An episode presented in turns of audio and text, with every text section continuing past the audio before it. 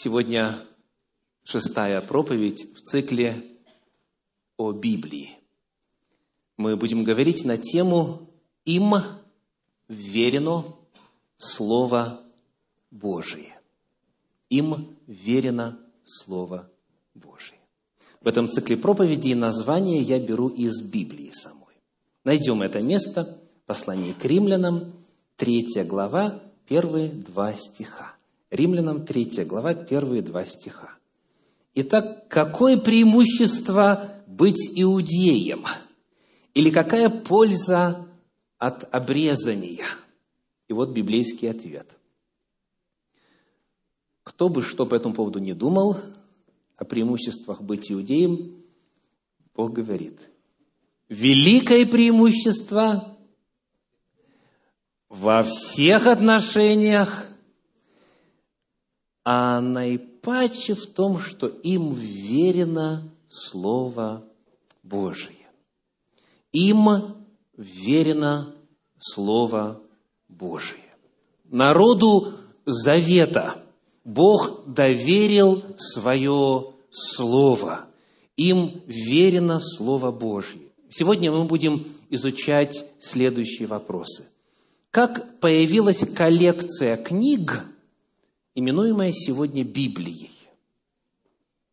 Слово «Библия», как общеизвестно, слово греческое, означает «книги», «библос», единственное число – это книга, «библия», окончание множественного числа – книги. Вот эта коллекция книг в большинстве Библий, в канонической Библии числом 66, как вот эта коллекция книг сложилась в один том – как 66 книг стали одной книгой. Сегодня мы сможем одолеть только лишь часть материала. И даст Господь в следующий раз в этом цикле проповедей мы продолжим исследовать, что известно из Священного Писания и из истории о процессе формирования вот этой коллекции книг. Итак, им верено Слово Божье, часть Первое. Понятие «канон» – это первое понятие, которое давайте мы сейчас быстренько проясним. Канон – это, кто даст определение? Это информационно-развлекательно-рекламный журнал в районе Большого Сиэтла. Правильно я говорю? Есть такой, да? Хотите дать объявление, можно туда, можно в другие издания, так? Канон – что означает этот термин? Э, во-первых, у нас с вами снова греческое слово. Вот. И, как говорится, на наше счастье, апостольские писания написаны по-гречески, поэтому это слово встречается в оригинале апостольских писаний четырежды. Давайте посмотрим на один пример. Что такое канон? Послание к Галатам, 6 глава, 16 стих. Галатам 6, 16. Написано тем, которые поступают по всему правилу, мир им и милость и Израилю Божию. Так где здесь слово «канон»?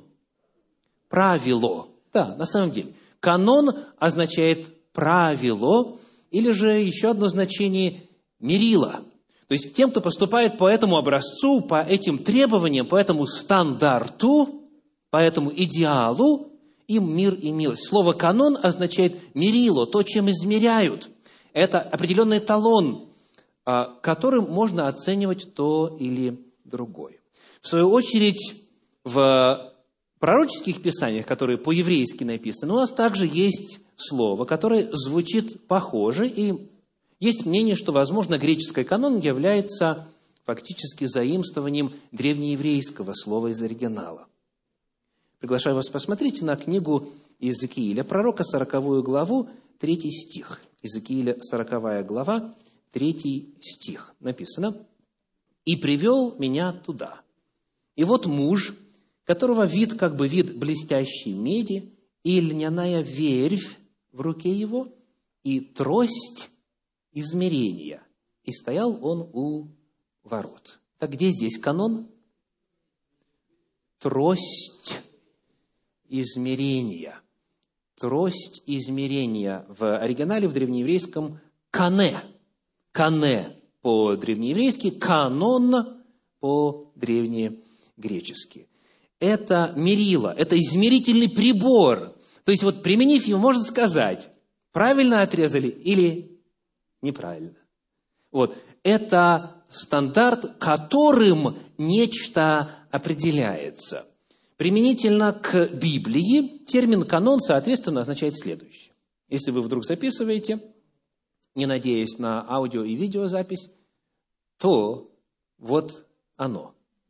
Канон – это собрание священных книг, содержащих мерила и правила веры и жизни для сообщества верующих. Канон, повторю, это собрание священных книг, содержащих мерила и правила веры и жизни для сообщества верующих. То есть, вот книги, которые здесь представлены, материал, который собран в этот один том, он почитается мерилом. По этому слову верующие свою жизнь выстраивают. Эти книги представляются стандартом для жизни верующего человека. Вот об этом наш разговор сегодня. Как появилась эта коллекция книг? Как они были собраны в канон? Как и кто определял, какой книги войти, а какой книги не войти в канон священного Писания? Когда и как появился канон Библии? Ну, Давайте начнем с того, что думают в народе. Вот широко распространенная точка зрения о каноне христианской Библии какая? Что вы слышали? Когда появился канон? И кто его утвердил? Так, и слышу, слышу, то есть слышу имена из четвертого века нашей эры. Так, так, еще кто хочет высказаться? Канон, во-первых, когда? Когда он был? Ну, уже подсказка была, да? В четвертом веке нашей эры, в четвертом веке нашей эры, на одном из соборов христианской церкви произошло утверждение канона христианских священных писаний Библии. Вот это вот стандартный ответ. И в словарях некоторых найдете, и, в принципе, народ вот так вот, как говорится, друг друга учит и так считает, так полагает. Какая визуальная картина в IV веке собрался собор христианской церкви и определил канон. Что визуально вы себе представляете?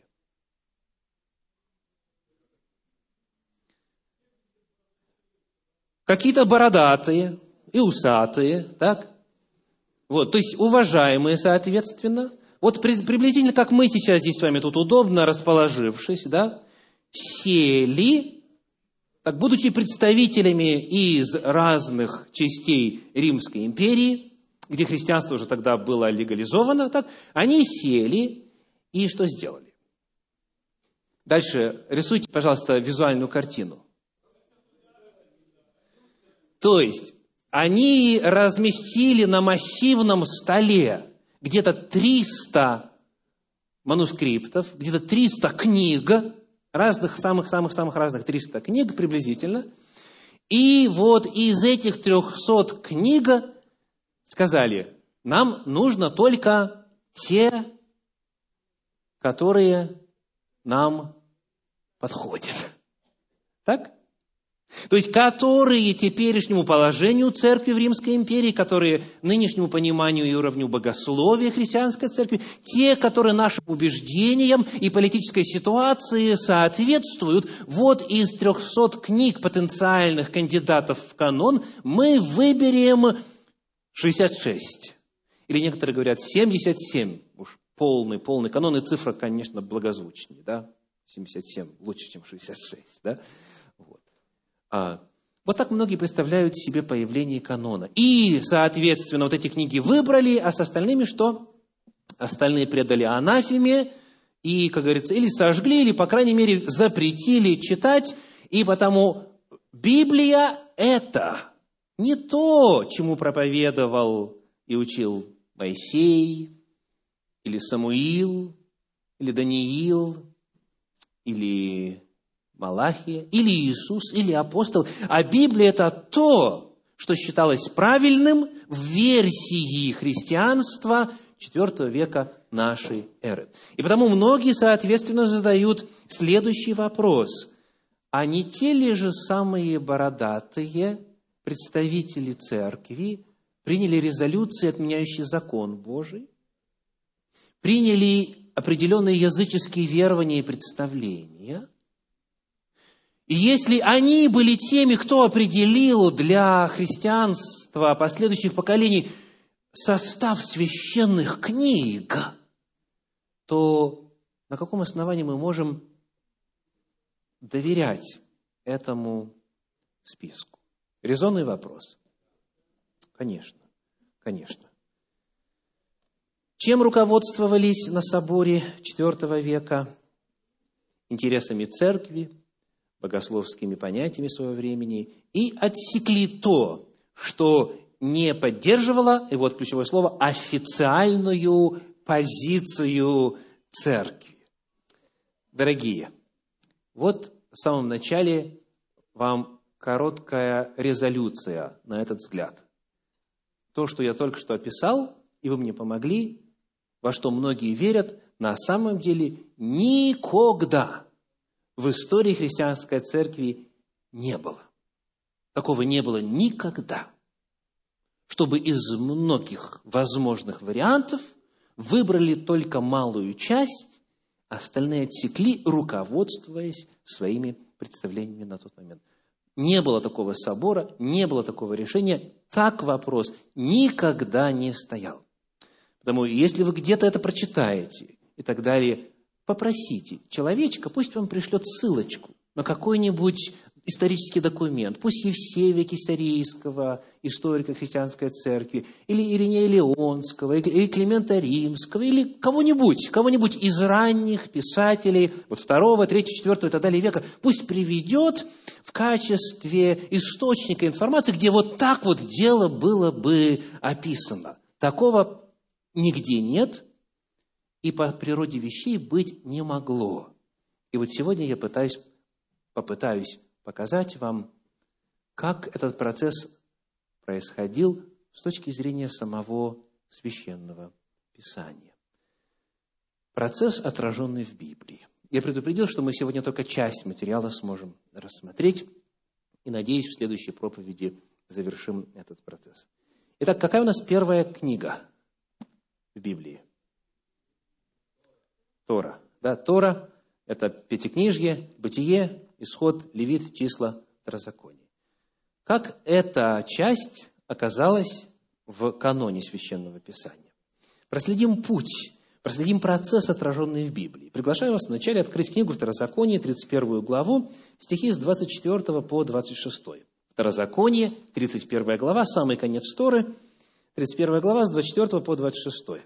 «Когда Моисей вписал в книгу все слова закона сего до конца, тогда Моисей повелел левитам, носящим ковчег завета Господня, сказав, «Возьмите сию книгу закона Господа, книгу закона, и положите ее одесную ковчега завета Господа Бога вашего, и она там будет свидетельством против тебя». Когда Моисей закончил писать то, что он писал – он разместил этот свиток куда? Во святилище. Уточним, во святая святых. И разместил рядом с ковчегом завета. То есть, более святого и сразу же, скажем, более защищенного места на всей земле не было.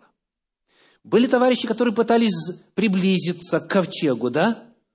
Были те, кто пытался, не имея права на это по закону, что-то там сделать, прикоснуться и так далее. С ними история была печальная.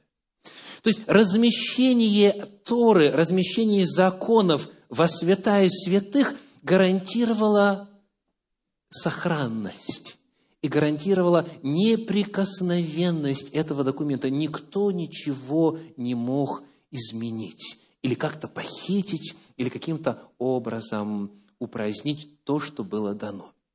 Значит, что касается поколения, которое вышло из Египта, что писал Моисей, что они знали, это были тождественные понятия. Согласны?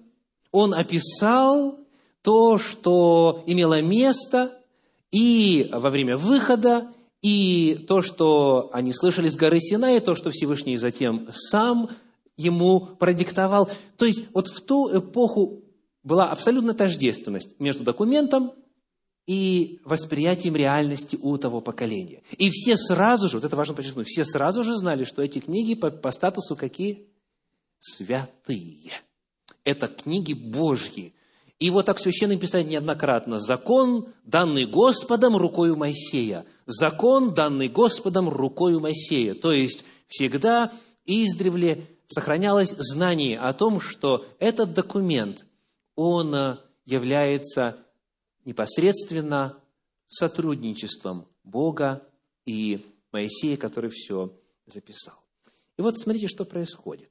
Поскольку первые пять книг Священного Писания были размещены вот туда, в самое защищенное место, то, хотя прошли века, мы находим в Священном Писании очень интересное заявление следующего порядка. Давайте посмотрим на вторую книгу Паралипоменон, 34 главу.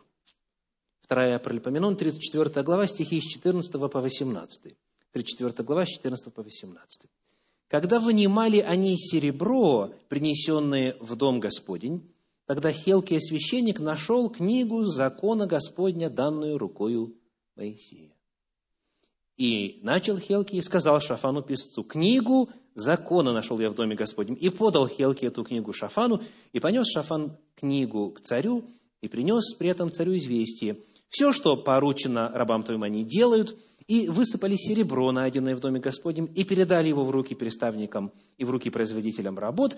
И также донес Шафан, писец царю, говоря, «Книгу дал мне Хелкий священник, и читал ее Шафан перед царем».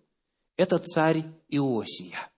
Это правнук Езекии, того царя иудейского, печать которого археологи нашли у стен Иерусалима, о чем шла речь у нас в проповеди камня возопьют.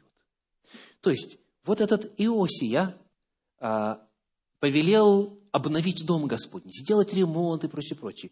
И там вот, в казнохранилище, в доме Господнем, именно в самом защищенном месте, книга, как бы у нас сказали на, на Руси, жива, здорова. Нашли Книга, данная рукою Моисея. И читали ее.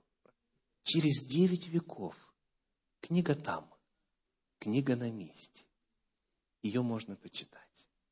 Но, вот знаете, как часто бывает, книгу написали, ее спрятали, и грядущие поколения ничего о ней не знают. Так ли было с Торой? Так ли было с Торой? Давайте посмотрим на книгу Второзакония, 17 главу, стихи 18 и 19. Книга Второзакония, 17 глава, стихи 18 и 19. Но как он сядет, но когда он сядет на престол царства своего, должен списать для себя свиток закона сего с книги, находящейся у священников левитов. И пусть он будет у него, и пусть он читает его во все дни жизни своей, дабы научался бояться Господа Бога своего и старался исполнять все слова закона сего и постановления сии. Это о каком идет речь? О царе. Царь израильский, царь народа Божия, восходя на престол, должен сделать, быть, сделать был себе копию мы находим, что есть свиток закона, который хранится у священников левитов, у колена Левия, и с него делали копии. С него делали копии, чтобы у царя всегда был свиток. То есть, а это уже гораздо более широкий охват. Царь, министры все, э, войско, казна и так далее, и так далее. То есть, царство должно было жить по основам Торы. Но это еще не все. Книга Второзакония, 27 глава, стихи с 1 по 3 и 8. Книга Второзакония, 27 глава, стихи с 1 по 3 и 8. «И заповедал Моисей и старейшины сынов Израилевых народу, говоря, «Исполняйте все заповеди, которые заповедую вам ныне. И когда перейдете за Иордан в землю, которую Господь Бог твой дает тебе, тогда поставь себе большие камни и обмажь их известью, и напиши на камнях сих все слова закона сего, когда перейдешь Иордан, чтобы вступить в землю, которую Господь Бог твой дает тебе, в землю, где течет молоко и мед, как говорил тебе Господь Бог отцов твоих. И восьмой стих. «И напиши на камнях все слова закона сего очень явственно».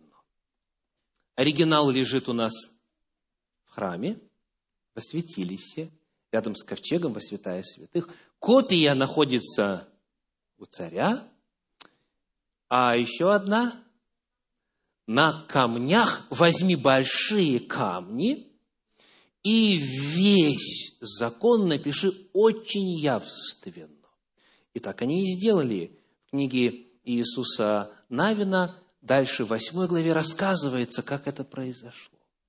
То есть, кому закон был известен, кому Тора была известна? Любому. Любому, кто мог читать. Любому, кто хотел знать, какова воля Божья. Он мог подойти туда, вот там между горой Гевал и Горизим есть равнина. И вот там, на этой равнине, были установлены камни, на камнях весь текст закона. То есть с самого начала для нас очевидным должно быть следующее. Во-первых, когда Бог дал свои откровения, Он позаботился о том, чтобы эти откровения записали. Во-вторых, Он позаботился, чтобы эти откровения сохраняли, чтобы оригинал хранился в храме, в самом защищенном месте. В-третьих, Он позаботился о том, чтобы с этого оригинала делали копии для царя и для всего народа, чтобы текст закона был известен. Вот эта матрица, вот это Божий план по созданию канона священных книг. И в ту эпоху, в эпоху Моисея, потом в следующую эпоху Иисуса Навина, каждый знал, что это такое. И всегда можно было пойти и справиться, узнать, что сказал Господь в своем законе. И вот теперь мы листаем дальше, Тора заканчивается. Следующая книга какая у нас? Книга Иисуса Навина. Так? И вот, что ближе к концу этой книги написано. Книга Иисуса Навина, 24 глава, стихи 25 и 26. 24 глава, стихи 25 и 26. «И заключил Иисус с народом завет в тот день, и дал ему постановление и закон в Сихеме, и вписал Иисус слова сии в книгу закона Божия. И взял большой камень, и положил его там под дубом, который подле святилища Господня. Что нам этот стих открывает? Когда Господь давал следующие откровения, они присоединялись к предыдущим. Иисус Навин принимал участие в написании Торы Господней. По крайней мере, что касается смерти Моисея, как он умер и так далее. Это было записано Иисусом Навином, преемником Моисея. И здесь у нас ясное заявление о том, что он вписал куда? В книгу Торы Господь кое-что. То есть книга Иисуса Навина венчается вот этими словами. Он принимал, этот вождь народа Божия, принимал участие в составлении, в написании и в сохранении книг Слова Божьего. Потому что это было положено вновь куда? подле святилища. И это было добавлено. Это было добавлено книгам. То есть еще одна книга у нас есть. Идем дальше. Теперь у нас в Священном Писании есть целый ряд исторических книг. Что о них можно найти касательно их статуса, их написания и их добавления к канону непосредственно в самой Библии. Приглашаю вас посмотреть на первую книгу царств, 10 главу, 25 стих. Первая книга Царств, 10 глава, 25 стих. Скажите, первая книга царств, как а, правильно называется? Ну, термин правильно, конечно, может быть спорным, но в других переводах как она называется? Первая книга Самуила, а вторая книга царств как называется? Вторая книга Самуила. Да? И это соответствует тому, как а, это отражено непосредственно в народе израильском, которому верены были слова Божьи. Итак, у нас есть первая и вторая книга Самуила, и есть первая и вторая книга царств. Потому у тех, кто читает Библию на разных языках, иногда сложность возникает. Ты, допустим, говоришь «вторая царств», это может быть или вторая Самуила, или четвертая книга царств, в зависимости от того, как эти книги именуются. Так вот, первая книга царств в синодальном переводе, она же первая книга Самуила, 10 глава, 25 стих, говорит, говорит, «И изложил Самуил народу права царства, и написал в книгу, и положил пред Господом». Права царства описаны вот здесь. Это эпизод, когда народ хочет царя. И Господь говорит, хорошо, будет так-то, так-то и так-то. Это все здесь записано. И сказано, что это было записано в книгу, в свиток и положено куда? Туда же, пред Господом, во святилище, пред лице Божье, в Божье присутствии. Там уже Тора есть, там уже книга Иисуса Навина есть. И кто еще туда книгу? Книга Самуила. То есть Самуил писал – и он разместил туда. То есть, смотрите, на момент, когда Самуил совершал служение, народ знал, что он Божий пророк. Это не был вопрос, никто не гадал, это богодухновенно или не богодухновенно. Самуил чудеса творил, к нему шли за советом попросить Господа. Люди, живущие тогда, современники, знали, что он пророк Господень. И что он написал, то изначально почиталось богодухновенным. Никто не ждал четвертого века нашей эры, чтобы собрались бородатые дядьки и сказали, вот это священно. Нет. Это осознавалось как священное, как богодухновенное и как предписанное для исполнения с самого начала. С самого начала. Вот об этом авторе мы кое-что еще читаем – в Библии. Первая книга Паралипоменон, 29 глава, стихи 29 и 30. Давайте посмотрим. Первая Паралипоменон, 29 глава, стихи 29 и 30. Я хочу подчеркнуть, что э, мы в книге Иисуса Навина прочитали концовочку. Перед этим в Торе прочитали концовочку. И теперь здесь, первая книга Паралипоменон, мы читаем концовочку. То есть эта информация распространяется на книгу. Итак, читаем. 1 Паралипоменон, 29 глава, стихи 29 и 30. «Дела царя Давида, первые и последние, описаны в записях Самуила, провидца, и в записях Нафана, пророка, и в записях Гада, прозорливца, равно и все царствование его, и мужество его, и происшествие, случившееся с ним, и с Израилем, и со всеми земными царями. То есть это утверждение о том, что Самуил описывал не только правоцарство, но и всю историю царей на момент своей жизни. Вот, то есть считается, что книгу Судьи написал Самуил, потому что он как раз, он последний судья, и дальше он жил в эпоху начинающейся монархии. Книгу Судей он написал, первую и вторую книгу царств он записал, и э, мы не знаем точно, но, возможно, и какие-то части э, Паралипоменон. Хотя, э, скорее всего, это принадлежит перу более позднего автора. Но по содержанию, по крайней мере, они практически идентичны. Итак, смотрите, что у нас уже есть. Как Тора появилась, как сохранялась, где находилась. Книга Иисуса Навина добавилась, книги Самуила добавились. И вот теперь посмотрим на пророческие книги. Это совершенно другой жанр, это книги другой природы, других целей. Вот приходит пророк и говорит, Господь повелел мне объявить вам.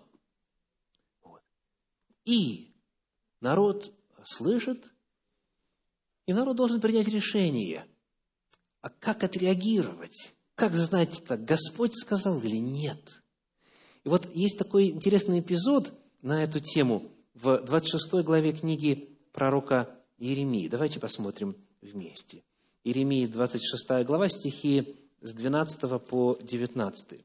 Иеремия 26 глава, стихи с 12 по 19. «И сказал Иеремия всем князьям и всему народу, Господь послал меня пророчествовать против дома сего и против города сего все те слова, которые вы слышали. Значит, дом сей – это к чему относится фраза? Это храм. Господь послал меня пророчествовать против храма сего. Заявление довольно сильное, правда?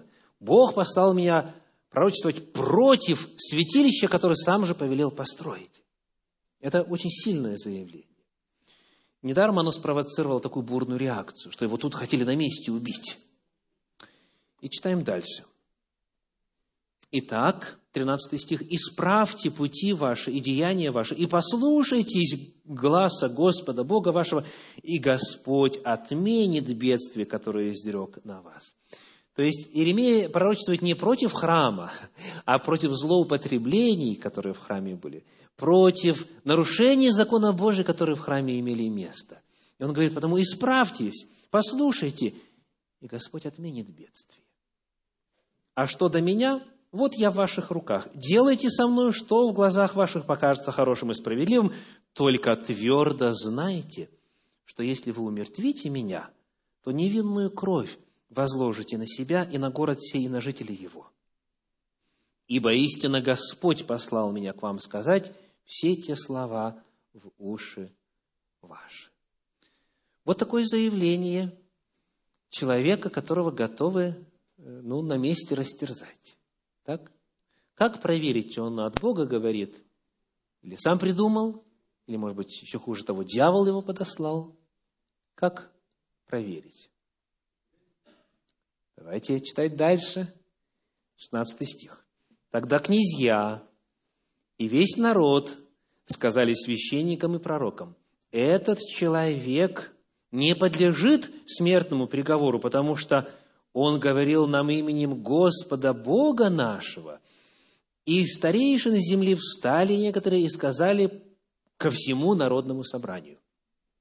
Михей, моросфетянин, пророчествовал в одни Езекии, царя Иудейского, и сказал всему народу иудейскому, так говорит Господь Саваоф, Сион будет вспахан, как поле, Иерусалим сделается грудою развалин, и гора дома сего лесистым холмом. Умертвили ли его за это Езекия, царь иудейский, и весь Иуда? Не убоялся ли он Господа, и не умолял ли Господа? И Господь отменил бедствие, которое изрек на них, а мы хотим сделать большое зло душам нашим. Итак, как проверяют, от Бога ли говорит Иеремия? Вспоминают слова предыдущих пророков. Сказано, Михей был такой пророк в дни царя Езекии. И он говорил так-то и так-то. И знаете, что примечательно? Они цитируют слова Михея. Они цитируют слова Михея. Дело вот в чем. Езекия царствовал в восьмом веке до нашей эры. Михей совершал служение в восьмом веке до нашей эры. А Иеремия в каком? Граница седьмого, шестого. То есть около двух веков прошло с тех пор, как Михей говорил какие-то слова. Итак, кому из вас 200 э, лет? Есть такие? Хотя бы 199, так, да? Кто был в состоянии упомнить эти слова? Какого-то пророка, коих много было в Израиле. Наше удивление еще больше возрастает, когда мы открываем книгу пророка Михея – Давайте посмотрим на третью главу книги пророка Михея, на 12 стих. Михея, третья глава, 12 стих. «Посему за вас Сион распахан будет, как поле, и Иерусалим сделается грудою развалин, и гора дома сего будет лесистым холмом». Что мы прочитали только что? Цитату. То есть, иными словами, мы прочитали, как это Михей на самом деле записал, а потом в эпоху Иеремии, пророка, из этой книги дословную цитату приводят, и становится очевидно, Иеремия говорит то же, что раньше говорил Михей. То есть, в плане канона, какие для нас выводы здесь важны?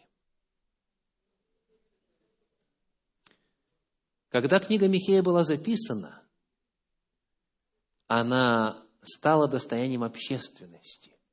Скажите, кто здесь цитирует вот это? Кто говорит, вот Михей пророчествовал то-то и то-то? Кто? Ну, давайте еще раз. 17 стих. «И из старейшин земли встали некоторые и сказали всему народному собранию». Да? Старейшины, правители. То есть, как замыслено было в самом начале. Помните? Тора дается для священников, для правителей и для всего народа. Так эта традиция и продолжалась. Когда было очевидно, что пророк говорит именем Господним, когда становилось ясно, что это боговдохновенный материал, и Бог в действительности через него хочет что-то сказать не только для нынешнего поколения, это ключевой момент, не только для нынешнего поколения, но и для будущих поколений, то эта книга присоединялась вот к тем, которые уже лежали пред лицом Господним. И делались копии, и копии распространялись. И народ был в состоянии спустя почти два века сказать, давайте мы сейчас полистаем, давайте мы отмотаем эту книжечку, этот свиток. Вот, пожалуйста, кошерно, правильно, соответствует тому, что было раньше сказано, что было еще раньше сказано, и что было изначально записано Моисеем. То есть мы находим, что когда пророческие книги появлялись, они добавлялись, они приплюсовывались к книгам, которые осознавались как данные Богом, Богом для того поколения и для последующих поколений. Ну, теперь еще одна иллюстрация. Книга пророка Иеремии, 30 глава, первые два стиха. Иеремии, 30 глава, первые два стиха. Слово, которое было к Иеремии от Господа. Так говорит Господь Бог Израилев, напиши себе все слова, которые я говорил тебе в книгу. Вновь, это нечто похожее на повеление, данное Моисею в свое время, да? Напиши, напиши. И вот Иеремия записывает, записывает все слова в книгу, то бишь в свиток. И к сожалению, дальше царю это дело не понравилось, и что произошло с этим свитком? Он был сожжен. Сказано, писец читал в присутствии царя, прочитывал, ножичком песцовым свиток отрезался и в жаровню. И, и так весь свиток был уничтожен. И вот дальше в 36 главе книги Иеремии, в стихах 27, 28 и 32 написано, Иеремия 36 глава, стих 27, 28 и 32. И было слово Господне к Иеремии после того, как царь сожег свиток и слова, которые Варух написал из уст Иеремии. И сказано ему, возьми себе опять другой свиток и напиши в нем все прежние слова, какие были в первом свитке, который сожег Иаким, царь Иудейский. И 32 стих. «И взял Иеремия другой свиток и отдал его воруху песцу, сыну Нерии, и он написал в нем из уст Иеремии все слова того свитка, который сжег Иаким, царь Иудейский, на огне, и еще прибавлено к ним много подобных тем слов». Мы находим, что когда кто-то посягал на оригинал, когда кто-то посягал на подлинник слов, записанных Богом для народа и последующих поколений, Господь этот пробел восстанавливал. Господь этот пробел восполнял. Иеремия снова все записал. И последующее пророчество также записал. И что очень важно понимать, что он не только для своей личной библиотеки это писал. Как мы видим, царю это становилось известно. Сейчас мы прочитаем в 29 главе книги пророка Иеремии, что Иеремия свои труды отправлял и пленным в Вавилон. Иеремия совершал служение в Иудее, в Иерусалиме, а в это время уже часть народа была в плену в Вавилоне. Иеремия посылал свои откровения туда. Читаем, 29 глава, 1 стих, Иеремия 29, 1. И вот слова письма, которые пророк Иеремия послал из Иерусалима к остатку старейшин между переселенцами и к священникам, и к пророкам, и ко всему народу, которых Навуходоносор вывел из Иерусалима в Вавилон. То есть он писал, как говорится, за три девять земель, потому что это было важно. Это было Слово Божье для народа в Иерусалиме ли, в Вавилоне ли. Это важно было распространять. И там, в Вавилоне, книгу пророка Иеремия, Иеремии знали. В книге Даниила, в 9 главе, в первых двух стихах об этом рассказывается так. Книга Даниила, 9 глава, первые два стиха. В первый год Дария, сына Асуирова из рода Медийского, который поставлен был царем над царством халдейским, в первый год царствования его я, Даниил, сообразил по книгам число лет, о которых было слово Господне к Иеремии пророку, что семьдесят лет исполнятся над опустошением Иерусалима. Что происходит? У Даниила, находящегося в Вавилонском плену, у оторванного от своей земли и храма, и того хранилища, где все святые книги были, у Даниила есть книга пророка Иеремии. Я сообразил по книгам множественное число. И он цитирует пророчество Иеремии. Иеремия пророчество как раз, что 70 лет пройдет. И потом сказано, я верну вас, говорит Господь.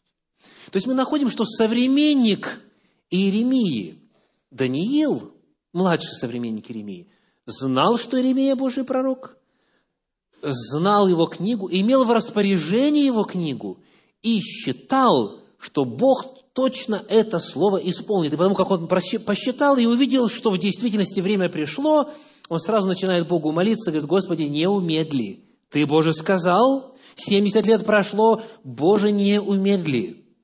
То есть вот насколько явственно в народе Божьем осознавалась информация о том, какая книга богодухновенная, какая книга принадлежит к числу книг канона, мерила, правила веры, по которому надо жить, по которому надо ориентироваться.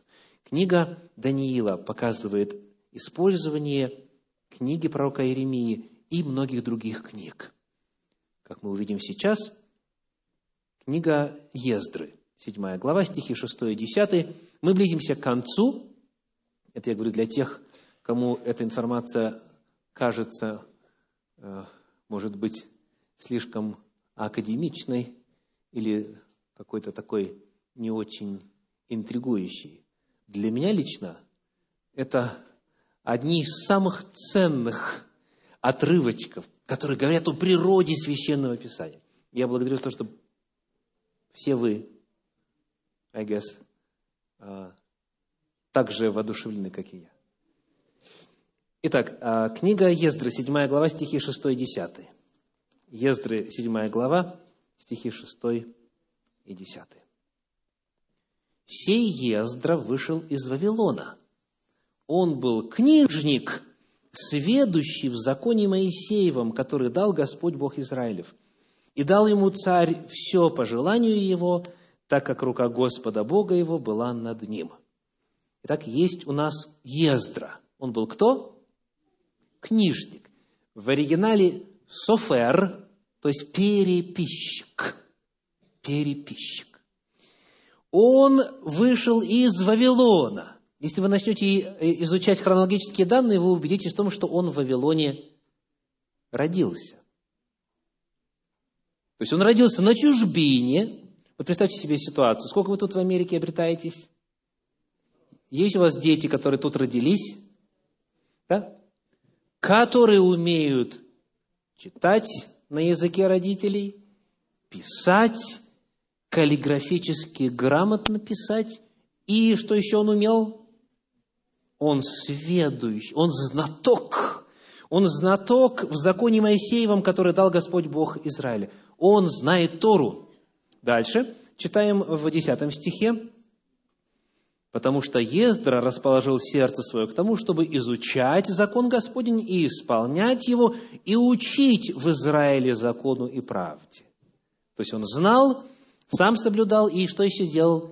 Учил. Ездра был как раз-таки из священнической линии. Вот здесь в начале 7 главы это описано, его происхождение, его генеалогия. Итак, священники, которым изначально было поручено сохранять закон Божий, переписывать его для царя ли, для народа ли, для князей ли и так далее, они занимались коллекционированием, воспроизводством и распространением закона Божия и иных книг, как мы увидели ранее.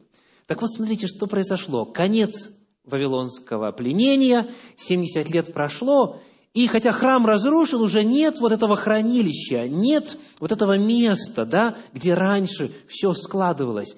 Тем не менее, даже там вот в Вавилоне Божье Слово уцелело. Оно изучалось, оно переписывалось, оно проповедовалось, по нему жили и его провозглашали. И вот а, в книге Неемии, тут же рядышком, в восьмой главе, в первых двух стихах, в принципе, можно дома будет и все прочесть, но сейчас хотя бы два стиха прочитаем, рассказывается, как, как происходило обучение. Неемии, восьмая глава, первые два стиха. «Когда наступил седьмой месяц, и сыны Израилевы жили по городам своим, Тогда собрался весь народ, как один человек, на площадь, которая перед водяными воротами, и сказали книжнику Ездре, чтобы он принес книгу закона Моисеева, который заповедал Господь Израилю.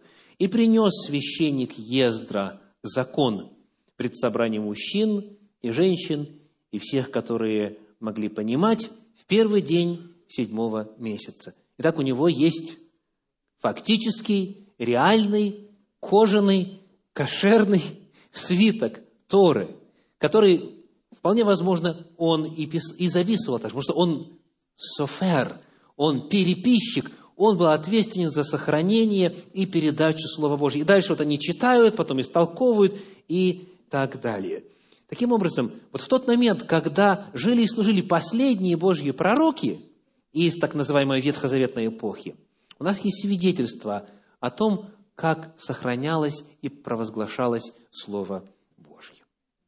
И вот дальше, когда народ вернулся, когда совершил служение свое и закончил свое служение пророк Малахия, дальше, если вы откроете данные Талмуда или другой литературы традиционной в иудаизме, вы встретите такую фразу. «После Малахии Дух Божий отошел от Израиля».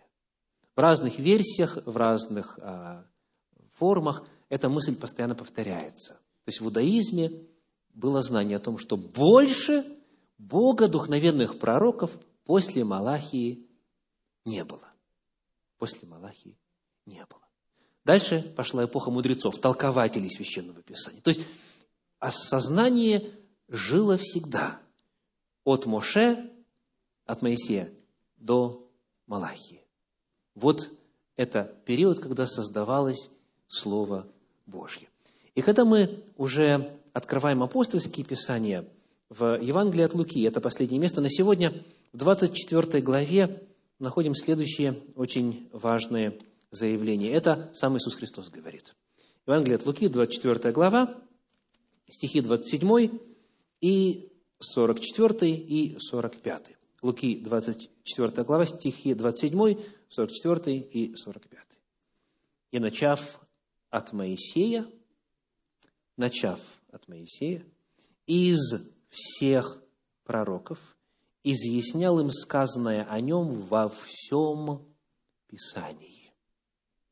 Дальше, 44 и 45 стихи, «И сказал им, вот то, о чем я вам говорил еще, быв с вами, что надлежит исполниться всему, написанному о мне, в законе Моисеевом и в пророках и в псалмах. Тогда отверз им ум к уразумению Писания. Насколько частей делит Иисус Христос священные книги, начиная от Моисея и заканчивая последним? На три части. Он говорит, Писание – это закон Моисеев, Тора, дальше пророки и псалмы. Значит, в оригинале это выглядит так. Тора Запоминаем первую букву Т. Потом пророки, это у нас Навиим. Нави, пророк. Навиим, пророки. А, это буква Н. И затем Псалмы, говорит он. Псалмы – это первая и самая объемная книга из последнего третьего раздела канона священных писаний. Э, их называют книгами мудрости и так далее. Там и книга Иова, и Псалтирь, и книга Экклесиасты, притчи и так далее. Начинается с книги Псалтирь. Эту раздел, этот раздел Писания называют Кетувим. Ктувим. Кетувим.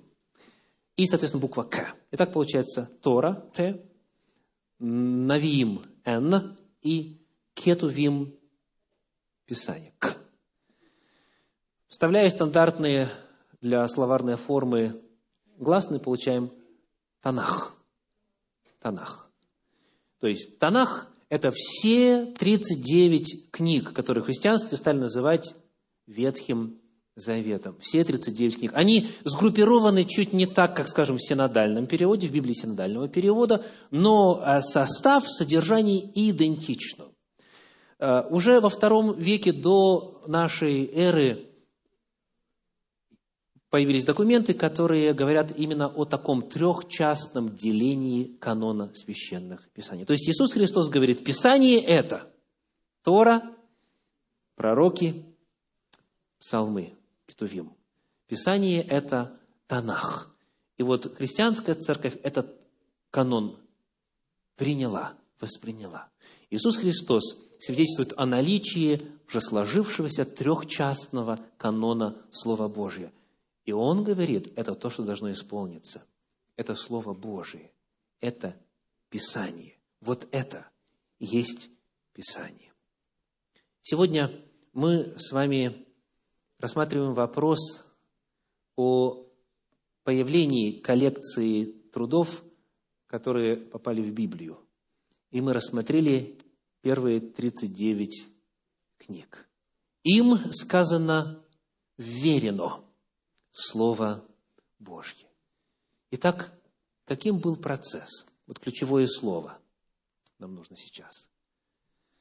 Преемственность поколение современников Моисея передавало информацию поколению современников Иисуса Навина, дальше судьи, дальше Самуил и так далее. Не было никогда времени, когда бы вдруг откуда-то достали какие-то непонятные книги и стали, извиняюсь, чесать затылок и решать, от Бога или не от Бога. Не было такого никогда. Напротив, всегда было известно, от Бога ли, были критерии проверки, и все знали, где оно лежит, и все знали, где можно прочитать. Процесс канона, он так, так ярко и понятно, и довольно объемно раскрыт на страницах Священного Писания, что гадать не нужно. Народу Божию, тем, кому верены были слова Божьи, всегда было известно что есть Слово Божье и что принадлежит канону. Дорогие, естественно, есть детали, естественно, есть нюансы, естественно, можно поднять источники дополнительные и так далее. Но это уже для тех, кто поступит на бакалаврскую программу, которая открывается филиалом Центра «Шалом» в Ванкувере, штата Вашингтон. Моя же задача – показать, что понятие канона не появилось случайно его путь, процесс составления описан в самом Слове Божьем. Потому призываю вас, когда кто-то что-то рассказывает или утверждает, проверяйте, дорогие. Задавайте вопросы об источниках. Где это записано? У кого? Обосновано ли это? Много существует расхожих представлений, всяких околобиблейских басен, и многие из них еще и с издевкой, с насмешкой направлены против Библии. Исследуйте, читайте, проверяйте. Аминь.